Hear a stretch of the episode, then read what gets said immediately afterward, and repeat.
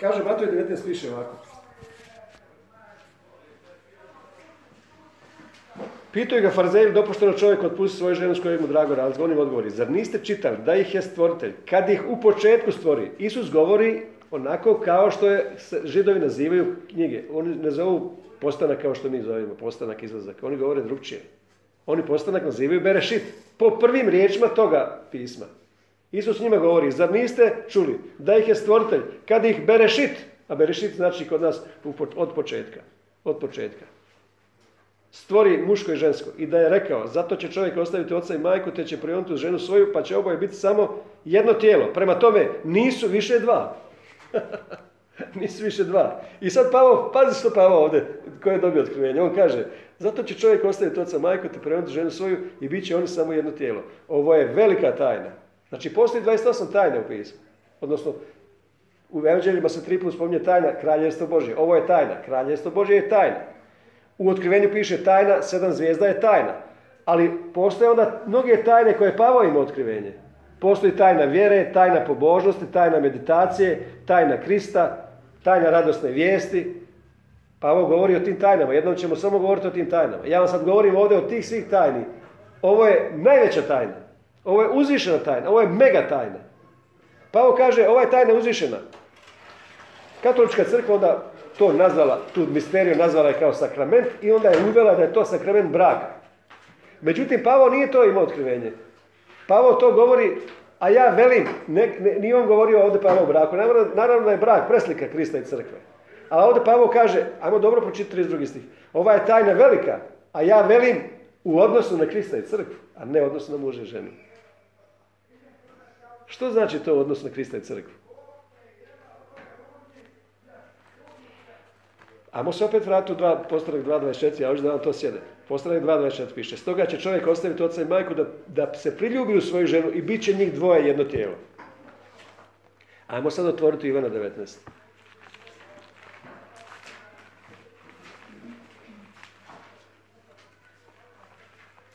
A prvo ćemo, prvo Ivan 19, prvo 8, Matej 8.20. Ajmo, Matej 8.20 pa ćemo onda Ivan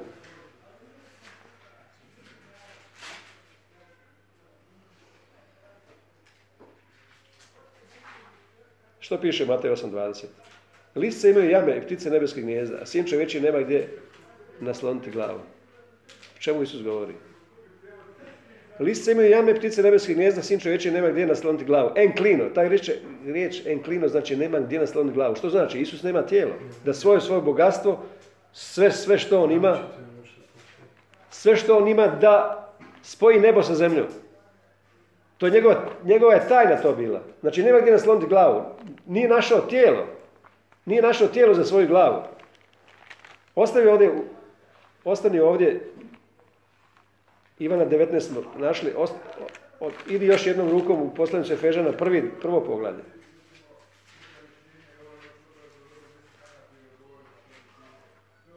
Deveti stih, prvo poglavlje. Saopći nam tajnu svoje volje. Evo ovdje imate tajnu njegove volje. Ovo je jedna od tajnih tih što sam govorio. Tajna njegove volje. Koja je to tajna njegove volje? Prema onome što je prije odlučio. Za provedbu punine vremena, za ekonomiju milosti. Provedbu punine vremena. Obuhvat pod jednu glavu u Hristu sve što je na nebesima i što je na zemlji. Znači sjediniti nebo i zemlju. Na kraju dana naših će nebo to potpuno se manifestirati na zemlji. Ono je sada, nebo i zemlja se spojili, nebo je nebo Jahvino, sino dade, zemlja dade sinova čovečim. On nama već dao nebo. Mi smo nova nebo i nova zemlja. Ali će se potpuno manifestirati kad će Bog reći došao ovdje, osjećam se kao kod kuće. U ostalom Isusova molitva bila neka bude ono što je na nebu, neka bude na zemlji. To je stalna želja Boga je da On pronađe svoje mjesto na zemlji, a kršćani su to produhovili i traže svoje mjesto na nebu. u su mišljenja. Bog hoće da se manifestira na zemlji, a mi hoćemo da idemo nebo. Ne, ovo je naše nebo. Bog hoće da manifestira nebo na zemlji kroz nas. A mi bi kao htjeli ići na nebo. Ne radi se o tome. On je odlučio da živi na zemlji Bog. To je tajna njegove volje. I sad pa što piše tajna njegove volje. Ivan 19 piše ovako. 25. stih. Kod Isusova križa stajala njegova majka i sestra njegove majke, Marija Kleofina i Marija iz Magdalene, Marija Magdalena. Kad Isus opazi majku i blizu nje učenika, kojeg je osobito ljubio, reče majci svoje, žena evo ti sina. Isus je već ostavio oca, otišao je s neba, otišao je od oca, ostavio je oca. Ali ovdje sada ostavlja i majku. Reče majci, jer najstariji sin se po židovskom zakonu morao pobrinuti za svoju majku. I on se kao najstariji sin, poslije njega su došli još Jakov, Šimun, Juda Levi i još tri sestre što je imao. Ali on najstariji sin, on se brine sada za majku. On odlazi i kaže, ženo, evo ti sina. Pokazuje na učenika. Zatim reče učenik, evo ti majke. I od tog časa učenik uzeo svoju kuću i poznato je da je u Efezu gdje je živio, odakle je protjeran na Patmos, da je Marija tamo živjela s njim do kraja života i umrla u Efezu. I odatle onda iskorišteno da nastane, da nastane Mariologija. 431. godine sabor Efez je ušla Mariologija i štovanje Marije. A ona je stvarno umrla u Efezu. Paze ovo. Ženo evo sina, zatim reče evo majke. Poslije toga Isus svjestan da je sve svršeno, reče da bi se ispunilo pismo. Žedan sam, tu bijaše posuda puna octa. Tada natakšena iz u stabljiku spužu puno osta i primakše Isusovim ustima, kad Isus uzeo ocat reče svršeno je. Što je? Što je zašto Isus uzeo otac, ocat? Piše u starom zavjetu, oci jedeše kiselo grožđe, sinovima utrnuše zubi. Znači, prokletstvo se prenosilo. Sinovima utrnuše zubi zato što su oči jedli kiselo grožđe. Znači, Isus je uzeo prokletstvo svih generacija. On je uzeo kiselo, što je kvasina. Isus je popio kvasinu. Sinovi, oče jedeše kiselo grožđe, a sinovima utrnuše zubi. Znači, kroz generacije se prenosilo prokletstvo. Isus je rekao, dosta je s tim. Svršeno je sve. Sve je ispunjeno. Ja sam uzeo prokletstvo svih generacija. Prokletstvo je nestalo na križu. On je bio proklet na križu i ukinuo prokletstvo. I sad što da je piše. Kad Isus uzeo oca reče svršeno je, te onda nasloni glavu, en klino, a sin nema gdje nasloniti glavu. Nasloni glavu. A gdje naslonio glavu? Na tijelo. I preda onda duh. Znači, svugdje je predade duh i onda nasloni glavu. Znači, kad čovjek umire na križu, normalno je da ovi zločinci što su protiv njega bili razbojnici, da su klonuli, umrli i onda glava pala. A Isus je prije naklonio glavu nego što je umro. Nelogično, vidite ovdje. Isus je naklonio glavu na predu. Znači, on je naslonio glavu, en klino, na tijelo. Na koje tijelo? Naše je tijelo. Zašto? Ostavio je oca, došao oca s neba je došao, ostavio oca i ovdje je ostavio majku sada. Rekao, žena evo sina. On je ostavio oca i majku i sad piše, ajmo vratiti se u poslane 2.24. Sve ovo slika stvaranja Eve, odnosno crkve koja je nedotaknuta grijehom. Znači, zato je Pavo na kraju svog života vidi to otkrivenje. I govori ovo je velika tajna. Prva žrtva koja nije radi grijeha, znači nije čovjek stvoren da bi zgriješio, nego radi života. Adam je usnuo tri dana i tri noći. Bog je izvao operaciju pod narkozom da bi iz njega izvao Evu. Znači Adam nije usnuo radi Evinog grijeha, jer Eva nije još ni postojala, nego radi Evinog života. Ona je iz njega izašla, kao što je Krist iz sebe izveo crkvu. On sebi steče krlju svojom, ne samo s krlju, nego i s vodom. A što je voda? Vodenjak. On je rodio crkvu iz mrtvog glava, rodio se roj pčela i med. I ovdje piše sada, stoga će čovjek ostaviti oca i majku, da prioni za svoju ženu i bit će njih dvoje jedno tijelo. Je jesmo mi prionili uz Krista ili on je prionio uz nas? Što piše? To znači nisam ja primio Krista, nisam ja primio Krista, nego on primio mene u svoj život. Kršćan su i propovedao primi Krista, primi Krista. Ne radi se o tom, on je prihvatio mene u svoj život i onda mi se općio to. I preobrazio me iz grešnika u na mističan način, identificirao se sa mnom u slabosti, identificirao mene sa sobom u uskrsnuću. On je to sve već činio, nanovo rodio se uskrsnućem, sve nanovo rodio. Spasio sve ljude. Prva Timoteju 40 tisuće je spastelj svih ljudi, osobito vjerujući. U Titu piše da je pojavila se milost Božja u spas, svoj spasiteljskoj snazi za sve ljude. Petar kaže, uskrsnućem nas ponovno rodi. Koga? Pa nisamo nas, vjernike nego cijelo čovječanstvo. Pazite, svi su naravno rođeni, ali samo neki su čuli, neki nisu. Istina postoji još dok niko nije za nju saznao osim Boga. Istina postoji, znao ti za nju ili ne, ona postoji. Ali spoznaje istine te usklađuje s tim da možeš hodati s tim što, što, u korak uz korak s tom istinom koju Bog ima. Znači, stoga će čovjek ostaviti oca i majku. Isus je ostavio oca, ostavio je sada i majku kad je rekao ženo i sina. I onda se naslonio glavu, priljubio se u svoju ženu. I bit će njih dvoje jedno tijelo. Ne samo jedan duh, nego jedno tijelo. Razumijete da smo, smo ja Isus jedno tijelo? Mi smo jedno tijelo. Jedno tijelo. I u meni se nastanilo to. Šekina, Božja slava. Šekina se Božja nastanila Ja bi volio sad da, da, da imamo vremena da idemo, da vidimo put taj slave kako je išao. Ako imate vremena, hoćemo, hoćemo protumačiti kako je slava išla, da vidite kako se do nas manifestirala. Ajmo ići polako. Ajmo ići polako. Božja slava, manifestirana Božja slava. Najprije, je iš, najprije se ona manifestirala kroz stari zavjet, znači kroz Teofaniju. Isus se pojavljivao u starom zavjetu na više mjesta. Ali su ona najčešće manifestirala se Božja slava u oblaku, u svjetlu. Oblak, stup oblaka danju, stup svjetlosti noću, u kiši, u vjetru. Na više načina se manifestirala Božja slava. Ali onda kad je Bog rekao Mojsiju, jer pazite ovo, nebo je nebo Jahvino, zemlju dade sinove čovječin. Ali kad se pojavio grijeh, on je razdvojio nebo i zemlju. Ne, nije razdvojio Boga od nas, nego nas od Boga. Mi smo postali neprijatelj Božji svojim mislima. A Bog nikad od nas nije okrenuo glavu.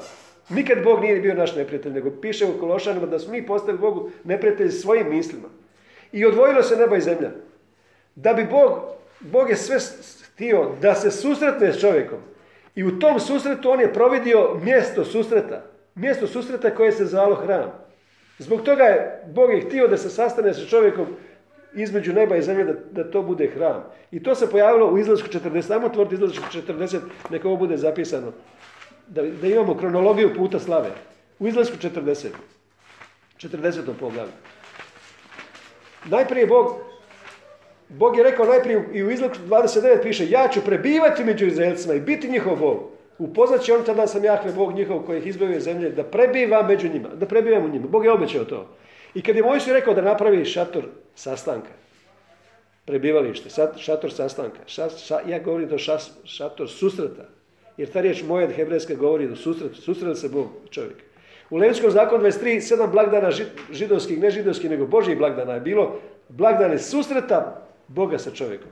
Kad se Bog stvarno vidljivo manifestirao prisutnosti, sastajao s njima određene dane. Sedam godišnjih blagdana. Izlaz 40 završni stihovi, znači kraj izlaska, egzodusa. A onda oblak prekri šator sastanka, odnosno šator sustanka, onda oblak prekri šator sastanka. Znači slava, to je bilo, Bog je se pojavio u vidu oblaka. A onda oblak, Anan, prekri šator ohel, sastanka moje, znači rekao sam susreta, i slava kavod, slava, znači Božja kavod, Jahvina, ispuni miškan, miškan je prebivalište, odnosno šator. Od toga riječ šekina. Šekina Božja slava. Od miškan. Šekina Božja slava. Moj si nije mogao ući u šator sastanka zbog oblaka koji je na njemu stajao i slave Jahvine koja je ispunjavala prebivalište. Sve vrijeme njihova putovanja, kad god bi se oblak digao s prebivališta, Izraelci bi krenuli, ali ako se oblak ne bi digao, on ne bi na put polazili sve do dana dok se ne bi digao. Jer sve vrijeme njihova putovanja, oblak Jahvin danju stajaše nad prebivalištem, a na običaju bi se oblaku pojavila vatra vidljiva svemu domu Izraelu. U njima lako bilo to. Oni nigdje nisu išli dok ne ide Bog. Slava ide i onda oni premještaju, nose kovčage, svaki imao, imao je zadrženje šta, ko će šta nositi. Ovi nose ovo, ovi nose ovo, sve, sve se znalo to. Bog je rekao Mojsiju šta će ko raditi, kako će prenositi. I onda oni prenose to i kad Božja slava stane, onda tu bude prebivalište. I onda opet. I tako 40 godina. Znači taj pokretni šator, u tom pokretnom šatoru pojavila se slava, vidljiva manifestacija slave. Ali onda je Bog rekao, David je htio da on napravi hram neću dati da vjeđama svojim počinjika, ne, ja neću, dok ne nađe počinak tebi, kao Bože, tako Bog, ja David kaže. Ali kaže Bog Davidu, ne, ti prolio puno krvi, tvoj sin će mi napraviti hram. I David mu sve pripremio, to, je, to su ogromne milijarde bile, sve mu pripremio. I Salomon nagradi hram. Oko tisućne godine Salomon gradi hram. Ajmo vidjeti što piše u, u prvoj, prvoj kraljevi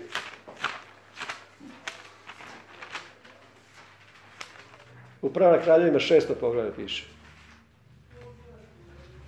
Gradnja hrama. Piše gradnja hrana 480. godine poslije izlaska Izraelaca iz zemlje Egipatske. Znači 1500 godina su oni izašli i onda 480. godine poslije Izraelaca počeo je Salomon graditi dom Jahvin. Znači negdje oko 1000. godine. Znači 1500 su izašli, ovdje sada oko 1000. godine Salomon gradi hram. I koliko ga je gradio? Šta mislite koliko ga je gradio godina? U zadnjem stihu ovoga poglavlja piše Hram je dovršen sa svim dijelovima, sa svim što mu pripada, Salomon je sagradi za koliko? Za sedam godina. Za sedam godina. I, I kad je sagradio, O, deseti stih osmog pogleda što piše. Deseti stih osmog pogleda što piše. A kad su svećenici izašli iz svetišta, oblak ispuni dom Jahvin i svećenici ne moguše od Ne. obla- a? 10, 8. Deset, deset, osam, deset. Osam, deset. Dobro, dobro čitam, dobro. E, od Slava Jahvina ispuni dom Boži, tada reče Salomo Jahve odluči prebivati u tmastu oblaka. Kako je to prijevod? U, gustom, da, u gustom. A Tamo, ja ti sagradih uzvišen dom da u njemu prebivaš za uvijek. Jer vidite onda da ista se stvar pojavila. Nisu mogli, kao što Mojsij nije mogao ući u onaj šator koji je bio prekriven jazavčevim kožama, koji je bio pokretan, a ovo je sada bio kameni. Ovo je bilo od kamena i zlata. Ovo je bilo fiksirano sada. Kad su svećenici izašli iz svetišta, oblak Jahvin ispuni dom i svećenici nisu mogli od oblaka nastaviti službe. I ovaj hram je trajao sve od 1000. godine sve do 586. godine. Do 586. godine Babilonci došli, razrušili hram, odnijeli sve hramsko posuđe. I što se dogodilo sa slavom? U Ezekijelu u 8. poglavlju. Do 11. poglavlja piše kako je slava izašla. E, ajmo naći Ezekijela.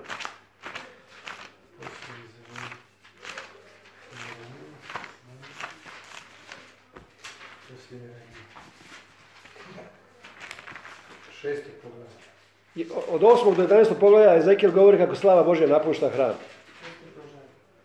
Zbog grijeha tamo u tom hramu su počeli svakakve gluposti, slavljenje drugih bogova i svega drugog, ljubomoru izazvali Boga. I piše onda 11, u 11. poglavlju 11, 23, slava se Jahve na vinu iz grada i zaustavi se na gori istočnog grada. I znači slava, najstrašnija riječ u Izraelu, najstrašnija bila ikabod. Kavod je slava, ikabod znači otišla je slava. Znači otišla je Božja prisutnost. Znate li koliko puta su išli, u isto vrijeme su bila dva prebivališta. David je imao svoje prebivalište, a tradicionalna crkva imala svoje prebivalište. Tamo nije bilo kovčega saveza, znači nije bilo Boga, a ljudi su odlazili u crkvu. Znači nema Boga, ljudi odlaze u crkvu. Tamo nema Božje prisutnosti.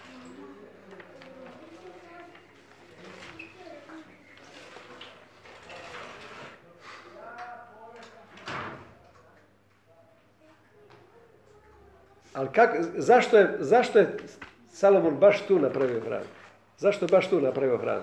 Ajmo sad, ajmo sad otići, kad doćemo ići, ajmo otići u postanak 22. U postanak 22. Zašto baš na tome mjestu? Slušaj ovo. Na tom mjestu gdje je, gdje je žrtva prinešena Isusa, gdje je križ, na tom mjestu je to bilo sve. Pogledaj ovo. 22. poglavlje postanka piše. Poslije tih događaja Bog stavi Abrahama na kušnju, a kod nas piše, Bog, kod mene piše, u originalu piše, Bog htio pokazati, dokazati Abrahamu ljubav. Ta rijeka na, na sak znači ljubav, da mu pokaže ljubav. Zovu na Abraham, on reče, evo me, Bog nastaje uzme svog sina, jedinca svog Izaka koga ljubiš, i po, jedinca koga ljubiš, jer nije ovo aluzija na Isusa. I pođi u krajinu Moriju, pa ga onda prinesi kao žrtvu paljenicu na brdu koju ću ti pokazati. Znači Morija. Što je Morija? Psalam 133. Hoćemo, hoćemo 133. Psalam 133. Kaže ovako.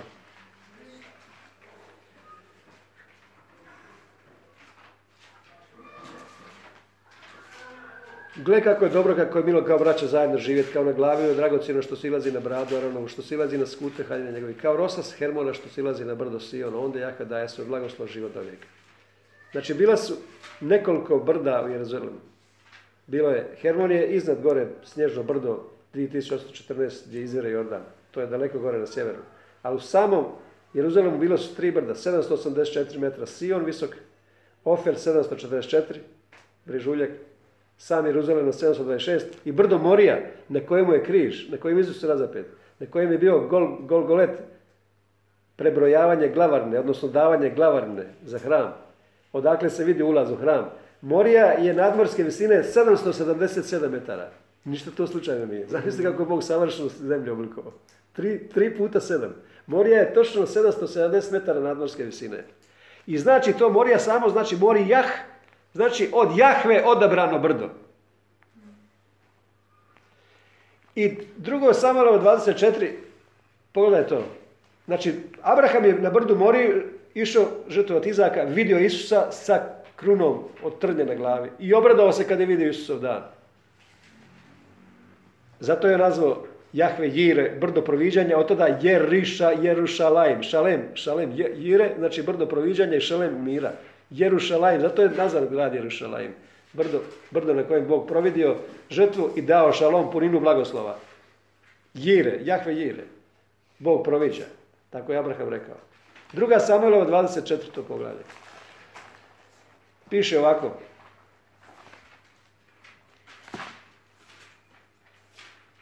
Došao je pomor Izraelu zbog Davidog grijeha, David brojao vojsku i onda došla kazna i tako dalje. I kaže, pitao ga, hoćeš pasti u ruke ovom i onom, onda David odabrao, neka padne u ruke Ahvene, veliko njegov milosrđe i tako dalje. I onda izabrao kugu. Bilo upravo vrijeme pšenične žetve, Samuel 2, 24. zadnje poglavlje, čitam od 15. stiha. Od jutra pa do određenog vremena i pomor udari na narod i povrije 70.000 ljudi od dana be šebe. Znači, kako što je križ iz Izraela. Od dana do Beršebe, od Egipatskog potoka do rijeke. Tu je blagoslov. Što god vidiš dajem ti, u križ, kroz križ što god vidiš dajem ti. Dan na sjeveru, Beršeba na jugu. Kad je anđeo pružio svoju ruku, ne razumijem da ga uništi, sažali se Jahvi zbog tog zla, pa reče anđelu koji je ubio narod, dosta je sada, povuci svoju ruku. A Jahvin anđeo je bio upravo kod gumna Araune Jebuzejca. Kad David vidi anđela koji je ubio narod zavapi Jahve, evo ja sam se griješio, ja sam učinio zla, oni ovce što su skrivili, neka tvoja ruka padne na mene moje obitelji. Istog dana dođe gad Davidu, reče mu, idi podigni Jahve žrtvenik na gumnu, a rano je buzeca.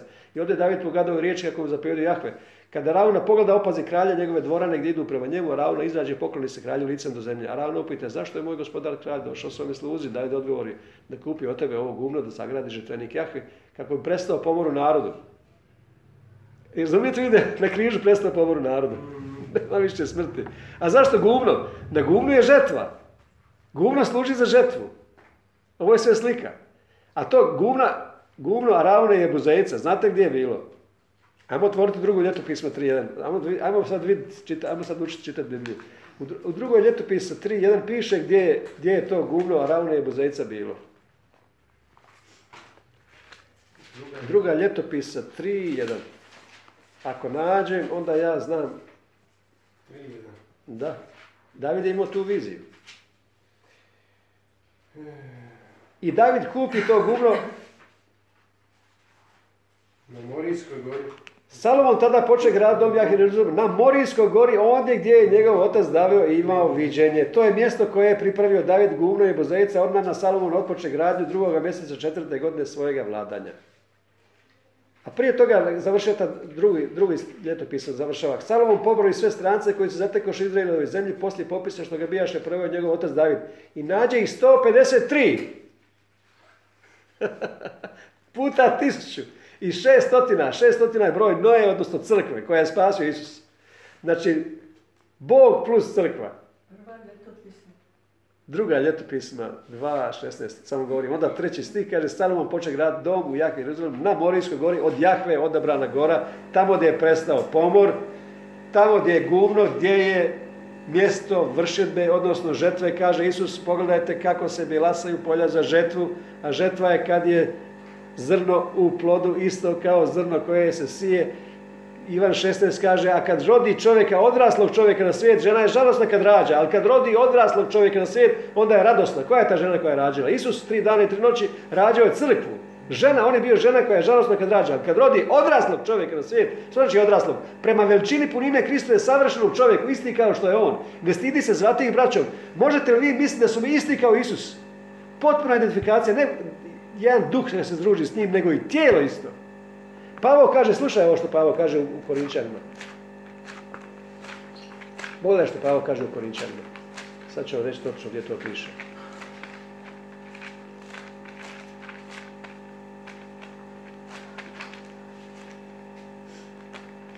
Dvanesto poglavlje. A on mi je odgovorio, ja sam tri put molio gospodina da prestane. On mi je odgovorio, dosta ti je moja milost, jer se moja snaga, a snaga ili sila je sposobnost za postizanje rezultata. Savršeno. Savršeno. Dostiže savršenstvo. Očituje u slabosti. Slabost je nesposobnost donošenja rezultata. Znači ja ne mogu ništa. Prema tome vrlo ću se rado hvaliti svojim slabostima da se na meni što? A koja je riječ? Šekiniza, šekina, znači slava Božja, šekina. Sami Isus, pazi ovo, sami Isus, je rekao sam da Isus šekina. Isus kaže, rabini kažu gdje je dvoje, troje koji proučavaju Toru, tamo je šekina u njima, među njima. Isus kaže gdje je dvoje, troje sabrano u moje ime, tamo sam ja u njima. A što je Isus? Isus je živa Tora u tijelu. Ja sam put istine život. Jer Tora se sastojila puta, dva valjka i sredina koja se zvala istina. Put i kroz istinu dovodi u život. Isus kaže, ja sam utjelovljena Tora u tijelu, ja sam put, istine, život. Ja sam utjelovio to što je pisano, zapisano. Ja sam ostvario to. Najprije logos zapisana, a poslije logos ostvarena. Zakoni proroci su bili prije, a onda zakoni proroci su ostvareni. Isus kaže, ja sam ostvario riječ, ja sam živa Tora u tijelu. Zato ću se hvaliti svojim slabostima, svojom nesposobnošću da postigne rezultate, da se na meni šekinizira snaga, odnosno Isusova sposobnost za postizanje rezultata. Zato uživam u čemu? U svojim slabostima, u uvredama. Jer pogrde oni koji te grde pale su nave. Kako, kako sam ja imao identifikaciju prvi dan kad sam došao na posao, Vojko mali meni kaže majmune. A ja se smijem. Zato što sam u trenutku znao da je pogrde oni koji te grde pale su na Isusa. Nema, ja nisam osobno ništa to uzeo jer ja Isus smo jedno. Znači mene ko vrijeđa, vrijeđa u stvari Isusa. Ja nemam ništa s tim. Isus kaže pogrde oni koji te grde pale su na mene. Isus to samo uzima. Sutradan meni Vojko dolazi i kaže, profesor, mogu vas nešto pitati? zašto? Kaže, kako sam jučer uvrijedio, vi ste ostali onako mirni. A kako ću ja njemu to objasniti? Zato što kad ljudi se uvrijeđuju, uvrijede se njihov ponos, njihov se ponos uvrijedi. Mene ne može niko uvrijediti. Ja Isus smo jedno, Isus stalno uzima to. Stalno, Isus, su uvrijeđali, a on je blagosiljao. Blagosilje to je onaj koji vas proklinju, molite za one koji vas mrze, molite, ljubite svoje neprijatelje. Ništa osobno ne uzima to što smo ja Isus jedno. Ja uživam u slabostima, uvredama, u nevoljama i progonstvima, u tjeskobama koje podnosim za Krista. Jer kad sam ja slab u svojoj snazi, onda sam jak u njegovoj snazi. I onda Pavao kaže sve mogu u Kristu onome koji mi daje snagu. Dokle smo došli? Znači Morija. Od Jahve odabrano brdo. Salomon gradi na tom mjestu hran. David je odabrao to brdo.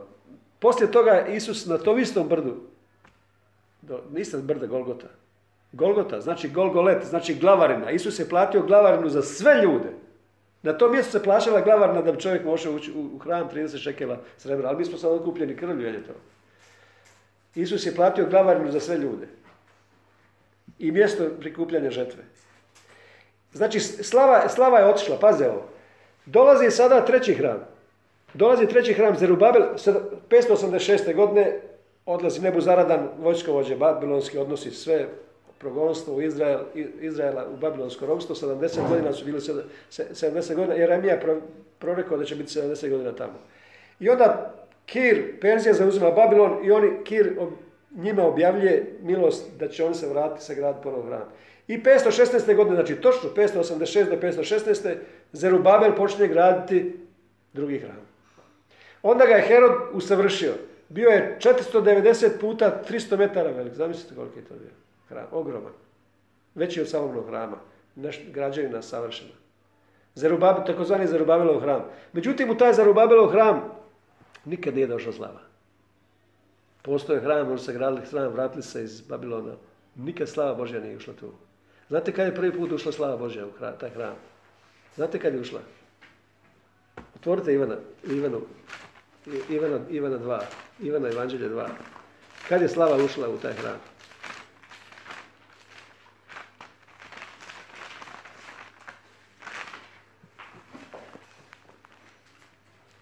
Bijaše 2.13 piše. Bijaše blizu židovska paska, te Isus uzađe Jeruzalem. I nađu u hramu prodavača volova, ovaca, golubova, minjača novca tamo sjede. Napravi biću dužeta te ih istira sve iz hrama skupa sa ovcama i volovima. Minjači prosu novac iz stolova isprevrta. U prodavačom golubova reče, nosite to odavde prevrtu od kuće oca mog prodavnicu. Njegovi su učenici sjetoše da stoji pisano revno smo za koju tvoj kući izjeda. Na to ga židovi pitaše, budući da to činiš koji nas zna, pokazuješ Isus im odgovori, razvalite ovaj hram u tri dana će ga podići. Odradit će mu židovi 46 godina građen ovaj hram, a ti ćeš ga podići tri dana. Ali on je govorio o hramu svog tijela. Znači Isus, Isus koji je hram je ušao u hram. Tad je ušla slava u ovaj hram, Zerubabilu. Koliko je građan Zerubabilov hram? Salomonov sedam godina. A koliko je Zerubabel gradio? Evo piše ovdje. Drugi hram. Piše ovdje. 46 godina građen je ovaj hram. A ti ćeš ga podići tri dana. Ali on je govorio o hramu svog tijela. Kad je uskrsnuo mrtvih, njegovi su učenici sjetili da je htio reći su vjerovali u pismo riječ koju Isus rekao. Znači, hram je ušao u hram i onda očistio hram, pokazujući im da ništa u hramu ne treba biti osim Isusa. Samo Isus, samo ja trebam biti u, u hramu. Sad paze ovo. Prije nego što, znači, prije nego što se Isus pojavio na zemlji, slava se pojavljivala u vidu Božja manifestacija, u vidu oblaka, u vidu svjetla, u vidu vatre, u vidu kiše. A sad se prvi put pojavila u obliku čega? U obliku čovjeka. Tvori Ivano, Ivan jedan. I riječ je tijelom postala. 14, 1, 14. Riječ je tijelom postala. Zamislite koje je ti čudo. Riječ je tijelom postala. I koja je riječ nastanila se? Šekirizirala se. Znači, nosem. Rekao sam, hebrejska riječ šekina, Grci nemaju slovo š, Njemcima treba tri slova da kažu š, Englezima dva, Grci nemaju nijedno. SCH, SH, Hebreji kažu š, sa šin, zubi, ovako šin, ovako šin, zubi, š, zubi. Koji jedu ili koji te hrane. Šadaj. Bog dosta kao majšu mlijeko. A Grci nemaju š. Zato oni umjesto šekina, oni kažu skinija. Odnosno, boraviti pod šatorom. Pod šatorom, u tijelu. Znači, ušatorila se. Jedan prijevod, možda ima neko od vas prijevod, piše riječ je tijelo postala i ušatorila se. Negdje piše ušatorila se. Eskenosem. Znači, ušekinizirala se. Među nama. I mi smo promatrali slavu. Paze ovo. Mi smo promatrali slavu. Kako to? Kad je Isus uzeo, kad je Isus, Božja slava došla u Isusovom tijelu, ona je bila sakrivena zastorom Isusovog tijela, kože. Ljudi nisu vidjeli to. Bila sakrivena. Isus je sakrivao to. Kad, se, kad su jedino vidjeli? Na gori preobraženja. Tad, se, tad je njegovo lice se manifestiralo. Matej, Matej 17.2 čini se piše to. Matej 17.2. Poslije šest dana Isus uzađe s sobom Petra Jakova, brata na Hermona, tu u goru gore. Poslije šest dana uze Isus sa sobom Petra Jakova i brata mu Ivana. Matej 17. Ajmo pročitati najprije 16.28. Zaista kaže vam, ima neki koji neće umrijeti dok ne vide sina čovječeg gdje dolazi sa svojim kraljevskom vlasti. Znači, Bertrand Russell, čuveni filozof, je rekao da on prestao čitati Bibliju i vjerovati kad je ovo pročitao ovaj stih. Kaže, zaista kaže, ima neki koji neće umrijeti dok ne vide sina čovječeg gdje dolazi sa, sa svojom kraljevskom vlasti. A on je mislio na to upravo, napravo, poslije šest dana. Sin čovječi sa svom kraljevskom vlasti došao poslije šest dana, Isus uzeo tri, tri učenika, najbliža Petra, Jakova, Ivana, bratom Ivana, izvede ih na na visoku goru.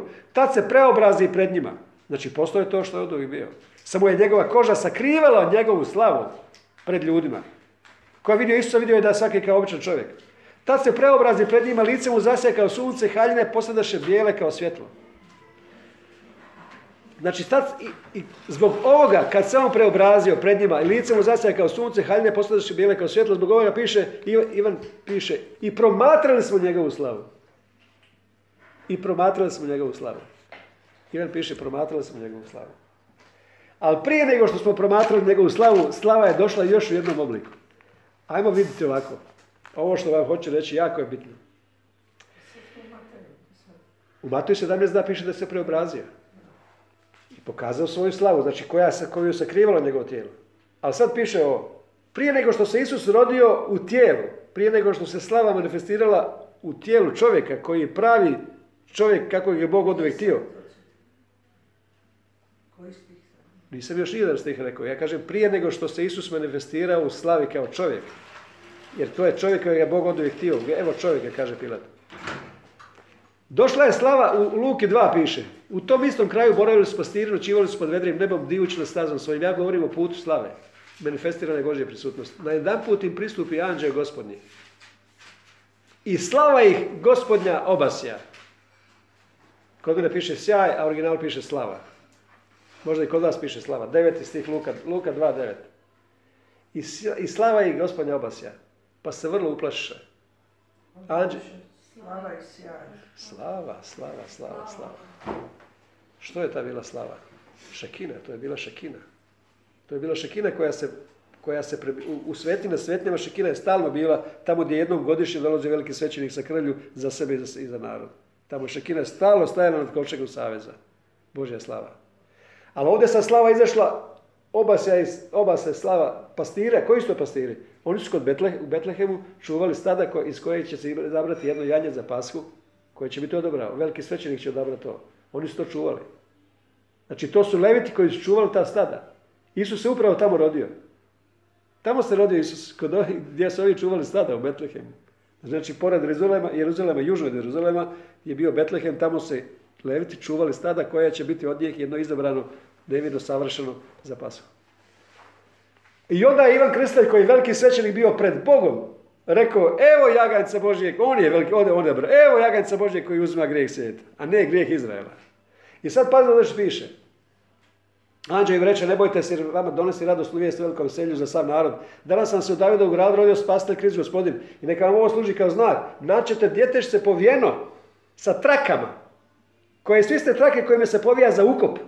Znači Isus već je pokazao u jaslama. Gdje nema volova, prazne su jasle. I obilna je žetva od, od Snage bikove. Gdje znači, volovi govori u jaslama još je bilo navještaj Isusove smrt da će umrijeti za nas. A te trake dokazuju da to rimsko platno nije isto, nego falsifikacija prikazuje tamo nekog masona. Zato što su bile trake, to nije bilo platno. Trake su bile uvene i pelene i Isus, Isus u smrti bio umotan trakama. A to rimsko platno ide tamo. Idu turisti, zarađuju religiozni turizam, uvijek zarađuje pare. Od naivnih ljudi. Od Adriana Demolea, to je njegov ekip tamo toga masona. Neka vam ovo služi kao znak. Naćite djetešce, povijeno, pelenice ne postoji u originalu, gdje leži u jaslama. Od jedan put se anđelu pridruži mnoštvo vojske nebeske, znači oni koji je anđelski zbor, koji je oko prijestolja slavio Boga. I anđeo gospodnji, osobni Isusov anđeo, piše anđeo gospodnji, osobni njegov anđeo. Prvi njegov osobni anđeo je Lucifer. Zvao se jutarnja zvijezda isto kao Isus, oni se dobro znaju. Što ti ovdje hoćeš ime najvišenijeg Boga? Isus dobro, Isus dobro zna njega. Znači, svi oni koji su prijestolja, sišli su to ovdje sada. I rekli su, slava Bogu na visini, na zemlji mir ljudima, miljenicima njegovih svih, a ne ovdje, kako su prevodili.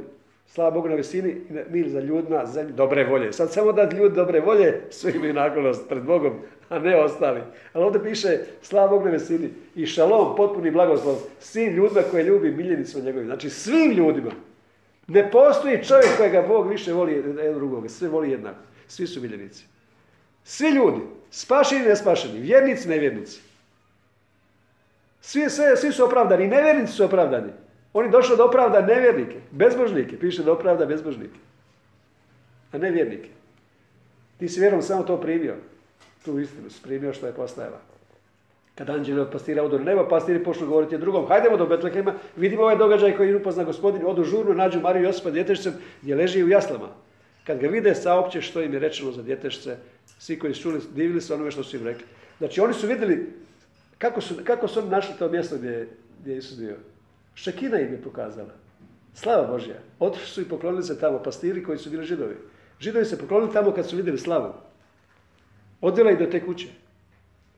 I onda, pazi ovo što, što se sada događa. Odite u Matejevo evanđelje.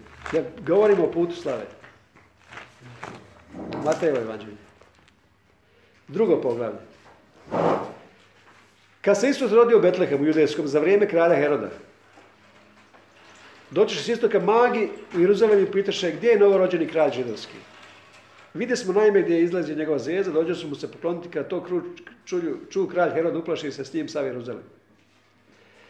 Nakon toga što se spominje ovdje kralj židovski i ovdje trećem stihu govori se kralj Herod, više se Herod ne govori da je kralj, jer je došao novi kralj.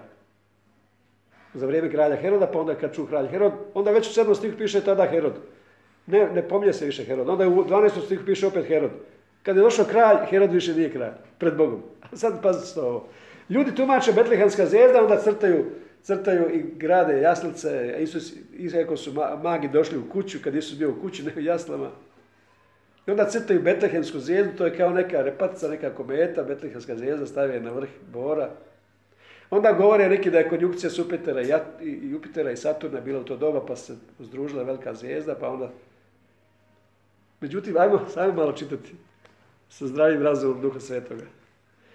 Vidjeli smo najbolje da izlazi njegova zvijezda, znači to je osobna Isusova zvijezda. A znate što je osobna Isusova zvijezda? Zvijezda Aster, Astra, per Astera ad Astra, preko trnja do zvijezda, Astra, Astera, Aster zvijezda od stronumi, znači sjaj i sijavanje. To je šekina, to je Isusova šekina, to je slava Isusova, koja je širija oko Isusa. To je njegova zvijezda. Dođeš mu se pokloniti, kad to čuje kralj Herod, upleši se s njim sav Jeruzalem. Kako to se sav Jeruzalem ustrašio od tri čovjeka? Znači, bilo je nekoliko tisuća ljudi. Nekoliko tisuća. Ovo su došli magi kojima je bio, Daniel je bio poglavar maga, odnosno pokavar astrologa tamo. I Danielova knjiga je napisana u Babilonu. I on je govorio kako će se pojaviti Mesija i kada će se pojaviti. I oni su čekali to i pripremali poklone za to veličanstveno. Iako nisu bili odatle. Došli su sa istoka. I oni su znali Danijelovo proroštvo i proroštvo iz, iz brojeva da će iz istoka uzaći zvijezda od Jakova. Da, oni su znali istoga i došli, čekali su i vidjeli su šekinu. Znači vidjeli su šekinu, sjaj Boži su vidjeli. I pratili su taj sjaj. Kad to čuo kralj Herod uplaši s njim sam Jeruzalem. Znači Jeruzalem su uplašio. Sazva sve glavara svećeničke narode književnik te, te, se uz njih napraviti protiv gdje se ima rodi Krist. U Betle, niko nije znao, ali znali su pismo znanci. U Betlehemu judejskom. Kako ovi nisu znali iz Babilona da je u Betlehemu? Zato što oni su imali knjigu Miheja. U Mihaju piše, ti Betleheme judine, u tebe će se roditi kralj. Nisu imali knjigu Miheja, imali su knjigu Danijela. Nisu znali, zato su pitali, oni su došli logički u glavni grad, Jeruzalem. Ali onda su rekli, pitaju gdje je to? Ovi kažu u Betlehemu. Sad pazi ovo, u Betlehemu judejskom govorišemo, jer ovako pisao prorok, Betlehem je zemlja judina, ti nipošto nisi najmanje među judinim kradovima, jer će iz tebe izaći vođa koji će biti pastir naroda moga Izraela.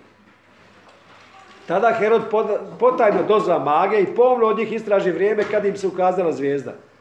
Zatim ih poslao u Betlehem govoreći, idite i pomno se raspitate za dijete, kad ga pronađete javite mi da, bih ja došao i poklonio se. Oni saslušaše kralja i pođeše. I gle, zvijezda koju vidiše na njeznu izlasku, na istoku, znači ona se najprije krećela u istoku prema zapadu, ovdje piše sad zvijezda koju su vidjeli, išla je pred njima dok se ne zaustavi nad gdje bijaše dijete. Sad se zvijezda kretala od sjevera i jugu. Zamislite to. Zamislite kad bi neka zvijezda se kretala istoka prema zapadu, pa onda od sjevera prema jugu i došla iznad neke kuće. Sunce je zvijezda. Zamislite kad bi zvijezda, sunce došla iznad neke kuće, pa taj planet bi nestao. Ljudi govore o zvijezdi. Piše da je zvijezda došla iznad kuće. Išla je pred njima dok se ne uzaustavila mjestom da bijaše dijete. Kad ugledaše zvijezdu, magi se vrlo obradovaše. Uđeše u kuću. Znači nisu kucali, nisu zvonili od vrata do vrata, nego su točno vidjeli Točno su vidjeli u koju je slavu, u koju je kuću slava ušla, odnosno šekina, slava Božja. Ja govorim o toj slavi koja se manifestirala prije nego što Isus rodio. Kad ugledaše zvijezdu, magi se vrlo obradovaše. Uđoše u kuću i nađoše dijete s Marijom, majkom njegovom. Kako piše dijete s Marijom? Ne piše Mariju s djetetom. Nađoše dijete s Marijom. Uvijek je dijete s Marijom. Dijete je sad prvo zato što je dijete kralj. Padoše ničice i pokloniše mu se. Zatim otvoriše riznice svoje te ga obdariše zlatom, tamjenom i smirnom. Poslije toga u snu primiše uputu od Boga da se ne vraćaju Herodu i vratiše se drugi putem u svoju zemlju, a onda je Herod ubio svu djecu od dvije godine, jer se to dogodilo prije dvije godine. Isus je već bio u kući. Što vam ja ovdje govorim? Jer vidite kako su pastiri leviti poklonili se kad su vidjeli Isusa u jaslama. Zbog šekina slave. Jer vidite da su ovdje narodi, znači narodi koji nisu židovi. Kad su vidjeli šekina slavu, pokloniše se. Uđiše u kuću gdje je bila šakina. Padaše ničice i pokloniše se. Otvoriše se riznice i udariše ga zlatom tamenom i smirnom. O što mu ja vama govorim? Kad ti ustaneš i zasineš i slava se tvoja javi na tobom. Zaješe deset. Onda dolaze narod istog tvoga sjaja, donose sve ovo isto što donose ovi. To znači narodi se klanjaju slavi. Židovi se poklonili slavi, narod, ovi magi se poklonili slavi, i svi će se narod pokloniti slavi. Ustani za sini, svjetlo tvoje dolazi i slava se jakne na tobom. I dolaze narod istog tvoga sjaja i, tebi će poteći bogatstvo mora i dolazi će i odavde i odavde i odavde i poklanjati zlato tamjan. Vi ne čujete što ja vama govorim. Čuje, čuje. Kad se manifestira slava, onda će svi pokloniti se. Slava treba izaći. I stvorenje iščekuje manifestaciju Sinova Božih. Čega? Koju manifestaciju? Manifestaciju slave koja izlazi iz Sinova Božih. Stvorenje iščekuje to. Mi smo zemlje. Zemlja od istih materijala smo mi. Krv je isti sličnu sastav ima kao more. Krv ima vrlo slični sastav kao more. Naše tijelo, svi organski tvari od kojega je zemlja. Znači, kad se slava manifestira kroz nas, onda će zemlja ozdraviti. Zemlja stenje i uzdiše, sve stenje i uzdiše i iščekuje manifestaciju sinova Božih da ih blagoslovi. I onda će nam zemlja služiti kao što je Adamu služila prije pada. Onda će nam sve životinje i komari će ti služiti, i muhe će ti služiti, sve će ti služiti. I zlato će ti služiti, i sve će, tebi će poteći bogatstvo mora, sve će se okrenuti prema tebi. Kad slava, jer su židovi poklonili slavi, magi se poklonili slavi kad su poklonili slavi. I kad se iz nas manifestira slava i sjaj, u nas je ušla slava. 24. psalam kaže, podignite dvije vješe da uđe kraj slave. Ko je taj kraj slave? Isus je kraj slave. Gdje je ušao? Ušao tu. Ušao tu. Nismo još završili o putovanju slave. Znači, pojavila se šekina. Onda se Isus pojavio, rodio se, nakon toga se Isus rodio. Onda je Isus naslonio glavu. Nakon što je Isus naslonio glavu. Dogodila se ta velika tajna o kojoj sam govorio. Uzvišena tajna. Otvorit će Kološanom 1.27. Isus je naslonio glavu. Je li, je li on kad je naslonio glavu i postali smo jedno tijelo, jedan duh, je li on je li u nas donio slavu? Pa što kaže u, u Ivanu 17? Ja sam im predao slavu koju sam imao, koju sam imao postanka svijeta. Istu tu slavu je u nas stavio. Istu tu slavu. Mi smo očekivali tu slavu, svake, svako stvorenje ne znajući očekivalo tu slavu. Kološanima 1.27.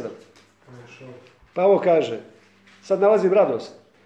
25. stih, ja posledok službenik, ekonomije milosti, onim darom koji dade Bog za vas, da u punini navijestim riječ Božju. Koju, koja je to riječ Božja? Dvotočka. Tajnu. Koja je bila? Sakrivena kroz vjekove i pokoljenja. A koja je sada objavljena? Njegovim svetima. Njima je Bog htio saopćiti kako je bogata slava ove tajne. U narodima koji glasi. Krist, dugo očekivana slava, je u vama.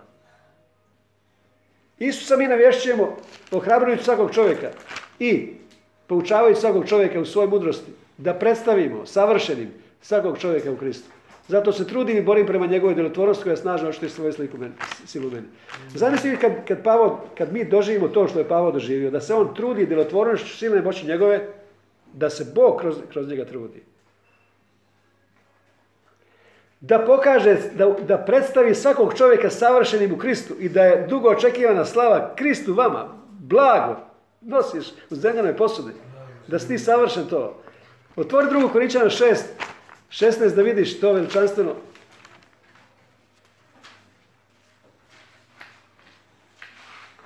To veličanstvo što, što je Bog obećao još u izlasku 29. poglavlju. Druga Korinčanima 6, 16. Reče Bog, a mi smo hram Boga živoga. Šest, kakav sklad ima između hrama Božeg idola? A mi smo hram Boga živoga. I piše li? Mi smo hram Boga živoga, kao što reče Bog. Stanovaću među njima i među njima hodati. Ja ću biti njihov Bog, on će biti moj narod, a, ali ne piše tako to. U originalu ne piše među njima. Niti piše među njima hodati. Nego šta piše? Ima neki bolji prevod. U njima. U njima. A, u njima. I šta piše još? Što znači hodati? Hodati u njima. I hodati u njima, ne, nije to, to, to nije to pravo, nije to pravo značenje. Da, ja da pročitam pravo značenje. Bog kaže ovako. Ja ću imati osobnu rezidenciju svoju u njima. Zamislite to. Ja ću pod, osobnu rezidenciju svoju ja ću imati. Znači rezidencija. I druga riječ, emparipateo, emperipateo, je- samo se ovdje spominje. A znači, ja ću u njima živjeti svoj život. Da. Zamislite to što Bog kaže. I ja ću njima živjeti svojim životom. Znači, Bog, Pavo kaže, dajte svoje tijela kao živu žrtvu, da može Bog živjeti svoj život u vama. Znate što, znaš što sve to znači? Bog kaže, ja ću ljubiti druge ljude kroz vas, ne pitaću vas za dopuštenje. Ja ću ljubiti druge ljude. Ja ću blagosiljati druge ljude. Znači, kad ti jer ti budeš potpuno slab i predaš Bogu da kroz tebe živi, Bog kaže, znaš šta, ja ću te odvesti tamo do ti bolesni ljudi i ja ću ih ozdraviti. Ja ću otići tamo kod onih koji su potrebni ja ću mi ispuniti potrebu. Ti samo daj mi da, da ja hodam kroz tebe i da živim svojim životom, da podignem svoju rezidenciju, da imam svoju kancelariju u tome tijelu i ja ću onda živjeti svojim životom i, i ti ćeš biti moj hram. Ja ću biti, ja, ja, ja ću biti, ja ću biti tvoj Bog. Ja ću biti tvoj Bog. Ja ću biti tvoj Bog. Znači, treći hram neće biti sagrađen. Nije Bog obećao. Treći hram smo mi, piše Hagaj 2, ajde otiđi u Hagaja. Otiđi Hagaj 2. Znači, Bog ne da da se napravi crvena junica, jer židovi čekaju, sve su pripremili za hram, ali nema crvene junice. Bog ne da da se napravi, zato što je još rabini rekli kad se pojavi, devet junica je bilo do sada, kad se pojavi Mesija, on će biti deseta junica. Mesija se pojavio, ne prepoznaju. Stefanija Hagaj, Daniel Hošeja, Mihej, Nahum Habakuk, Stefanija Hagaj. Tako naučite 12 malih proroka. I kaže ovako, 2.6. Jer ovako govori Jahve nad vojskama. Zamalo ja ću potreći riječju milosti, potrešću nebesa i zemlju, i more i kopno. Potrešću riječju sve narode, da dođe Hemdah, dragocjeni, ljubljeni, željeni, dugo očekivani, blago svim narodima. I slavom ću napuniti ovaj dom. Koji je to dom? Treći hram. Mi smo treći hram. Novo nebo i nova zemlja. Ja sam novo nebo i nova zemlja. Ljudi misle da će planeta raspasti se u plamenu. Ne, Bog je sačuvao za oganja, ne za potop. Da će Bog raditi novo nebo i novu zemlju. Mi očekujemo novo nebo i zemlju gdje prebiva pravednost. Mi smo novo nebo i nova zemlja. Jer svetnja na se zvala nebo, svetnja se zvala zemlja, more se zvalo predvore hrama. Mi smo novo nebo i nova zemlja. I kaže ovdje Habakuk, moje zlato, moje srebro, riječ je jaka nad vojskama. Slava ovog drugog doma bit će veća nego prvoga. Riječ je jaka nad vojskama. Ko je taj drugi dom? I na ovom ću mjestu dati šalom. I ovom ću mjestu dati puninu blagoslova. Znači treći hram su vi. Treći hram su vi. To je uzvišena tajna. To je uzvišena tajna. Ajmo još otići na, uz, na uzvišenu tajnu, da sad vidiš to novim očima. Otići na uzvišenu tajnu. Efežana 5.23.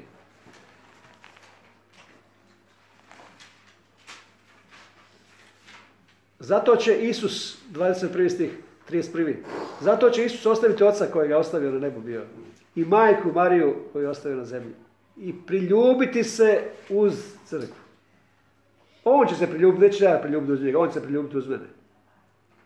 Ne može se odlijepiti reći da bak na hebrejskim prionu u svoju ženu, da bak ne može se lijepilo odvojiti. Što je, što je Bog, kako kaže, što je Bog sklopio čovjek nek ne rastavlja. Što je Bog spojio čovjek nek ne rastavlja. Ništa nas ne može odvojiti ljubav Božje koja je Kristo Isus. Ni smrt, ni život, ni anđel, ni poglavarstvo, ni 17 stvari. Puta 9 jednako 153. Do kraja svijeta. Bit će oni samo jedno tijelo. Bit će oni samo jedno tijelo, nisu više dva. Znači ja i Isus smo jedno tijelo. Ova je tajna uzvišena, pa ovo kaže ja velim u odnosu na Krista i crkvu. Ostavi oca i majku, Isus naslonio glavu i postalo jedno tijelo. Znači to je potpuna identifikacija. To je uzvišena tajna, mega misterija. Potpuna identifikacija, Isus i ja. Isus i ja. Isus i ja. Koja je to riječ? Ekskluzija. Ekskluzija, autoritet znači ja jesam. Iz korijena ja jesam. Bog je ja jesam i ja, je, i ja jesam. Velika tajna.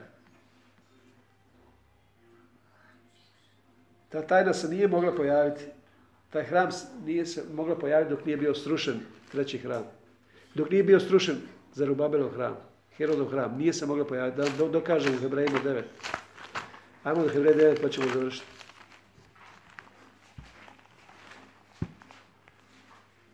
Pazi što piše ovdje. Hebrejima 9.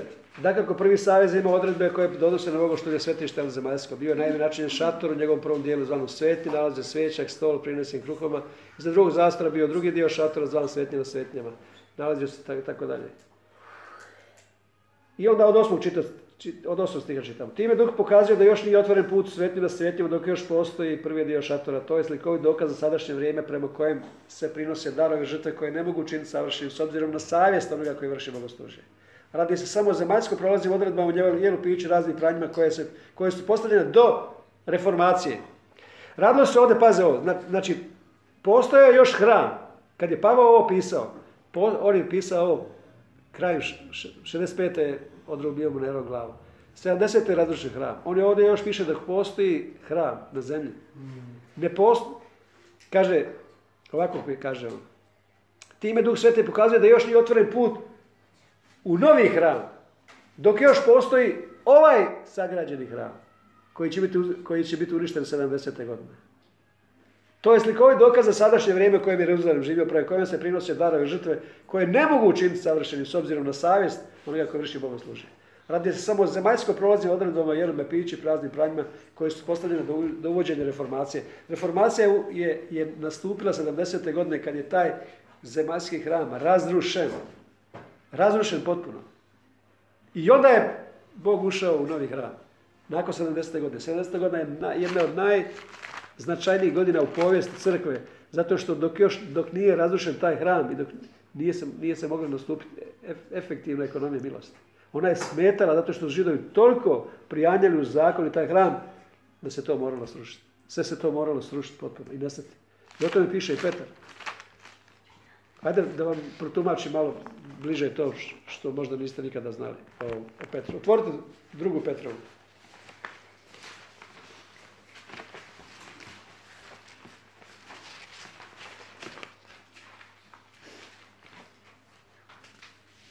Druga Petrova 3.13.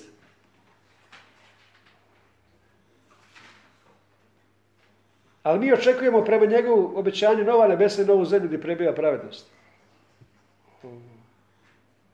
I da se piše novo nebo i nova zemlja uvijek će biti pred licem Božim.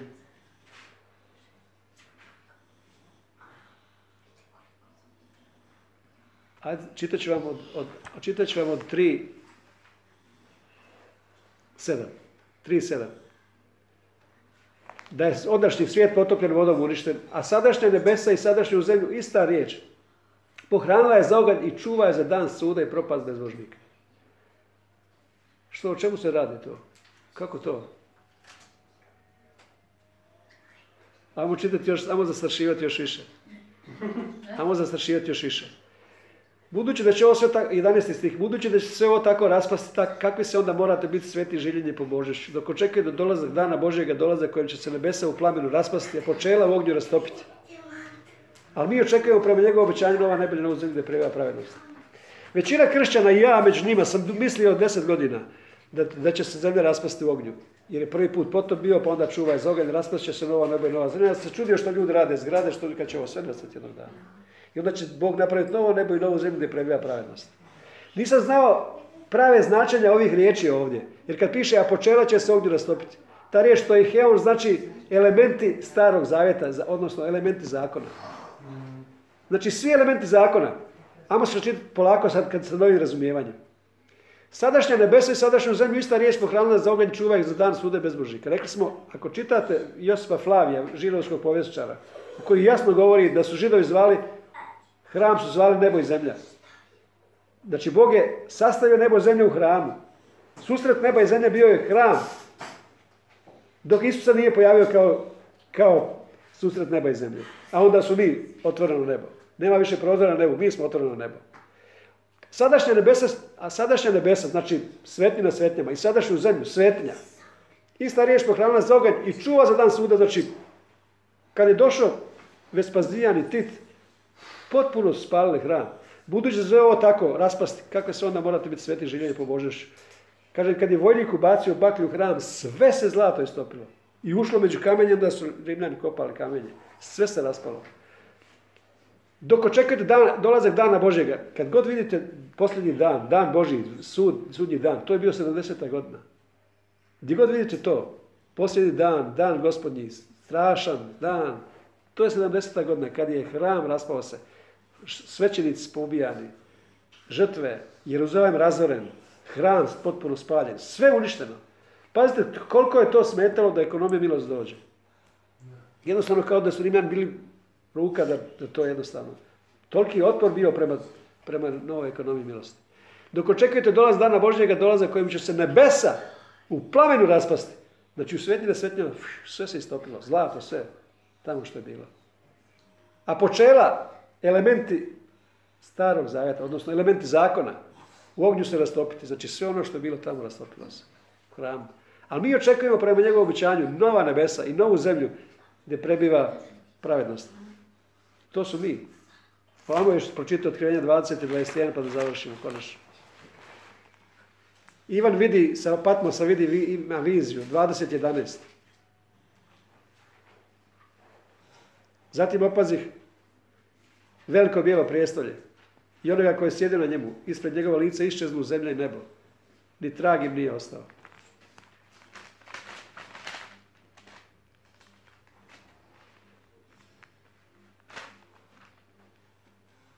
Isežu zemlja, ni trag im nije ostao, ništa. Od hrama nije ostalo ništa, ni kamen na kamenu.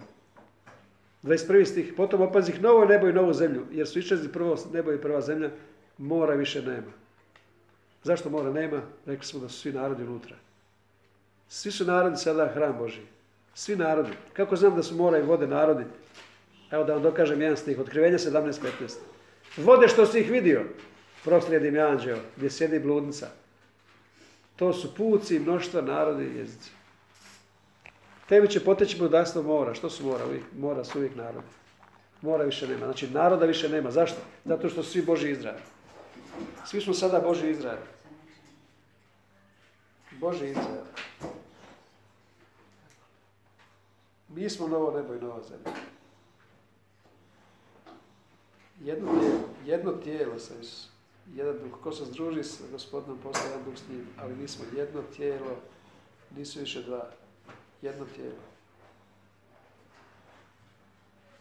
Jedno tijelo. Isus kaže bolje, pazi što Isus kaže, Ivan 16, ovo bi sad u sveti posjetio. Ivan 16 kaže, Isus kaže, bolje je da ja odem. Učili su, govori, on kaže, bolje da ja odem. I rekao, ja ne odem. Neću vas ostaviti bez svoje prisutnosti, ali ću, ali ću vas iznenaditi na jedan, na jedan način na koji nikada niste očekivali sa svojom prisutnošću. Kako? Ja ću se useliti u vas. Znaš što Isus kaže? Kad se uselio? Uvijek, od uvijek je bio, ali ja nisam to znao. Kako ja to znam da je od uvijek bio, a ja to nisam znao? Zato što je Bog sve prisutan. I zato što u postanku 28, 18 to jako ima otkrivenje. Kad to dobiješ otkrivenje kao što sam ja dobio, to je probuđenje. Ja ti to garantiram. U postanku 28, 18 piše. Jakov se probudio sna reče, zaista Jahve nalazi se na ovom mjestu, ali ja to nisam znao. Pazi, u svakom čovjeku je Bog, ali on to ne zna. Svaki čovjek je opravdan, a on to ne zna. Svaki čovjek je spašen, on to ne zna. Svaki čovjek je isciljen, on to ne zna. Bog je sve učinio što ima učiniti. Jer on rekao, dovršeno je. A propovednici kažu, nije dovršeno, ali ovo nije dovršeno. A Isus kaže, svršeno je, dovršeno je, sve savršeno. Jahve je bio na ovom mjestu, ali ja to nisam znao.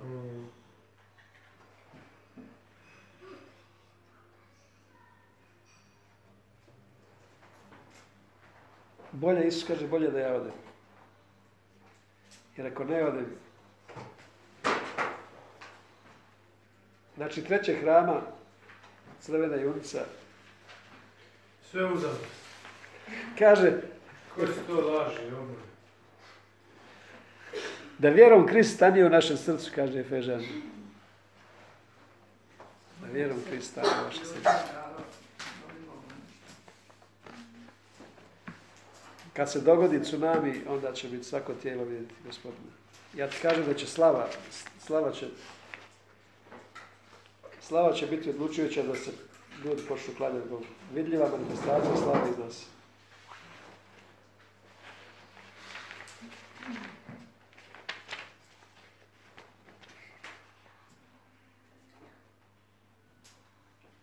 I bit će dvoje, Isus i čovječanstvo, jedno tijelo i jedan duh. Tako će biti zajedno. jer je ušao kralj slave.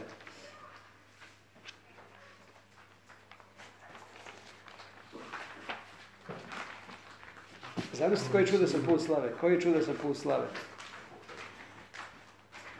I onda otkrivena u nama slava sada.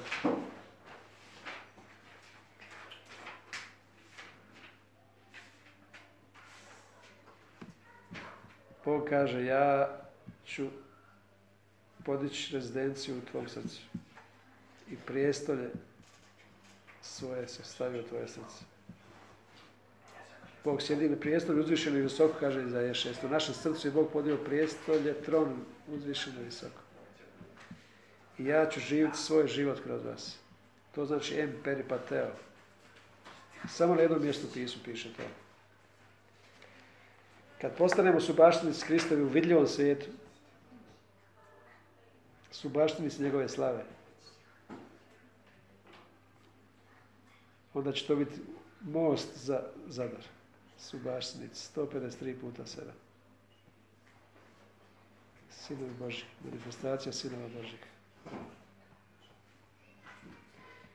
Je dvoje ili troje sabrano da me proslavi, da da hoće da me upozna, da istražuje Toru koja sam ja, onda moja slava prebiva na tom mjestu.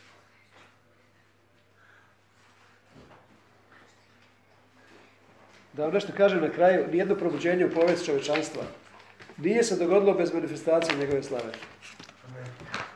Koje se ljudi onda, u kojoj ljudi su ušli i, bili su promijenjeni. Jer u njegove slavi je 100% zdravlje, u njegove slavi je 100% radost, u njegove slavi je 100% vir, u njegove slavi je 100% ljubav. Sve je to u, u slavi. Koja će izaći iz nas kao potoci žive vode. Iz nas će izaći ta slava. Iz nas će izaći slava. Rijeke žive vode će izaći iz nas i svako će tijelo vidjeti. To neće biti probuđenje, neće biti u liće, nego će to biti iz liće, iz nas, a ne od ozgo. Jer nebo je već ušlo u nas. Mi smo otvoreni nebo.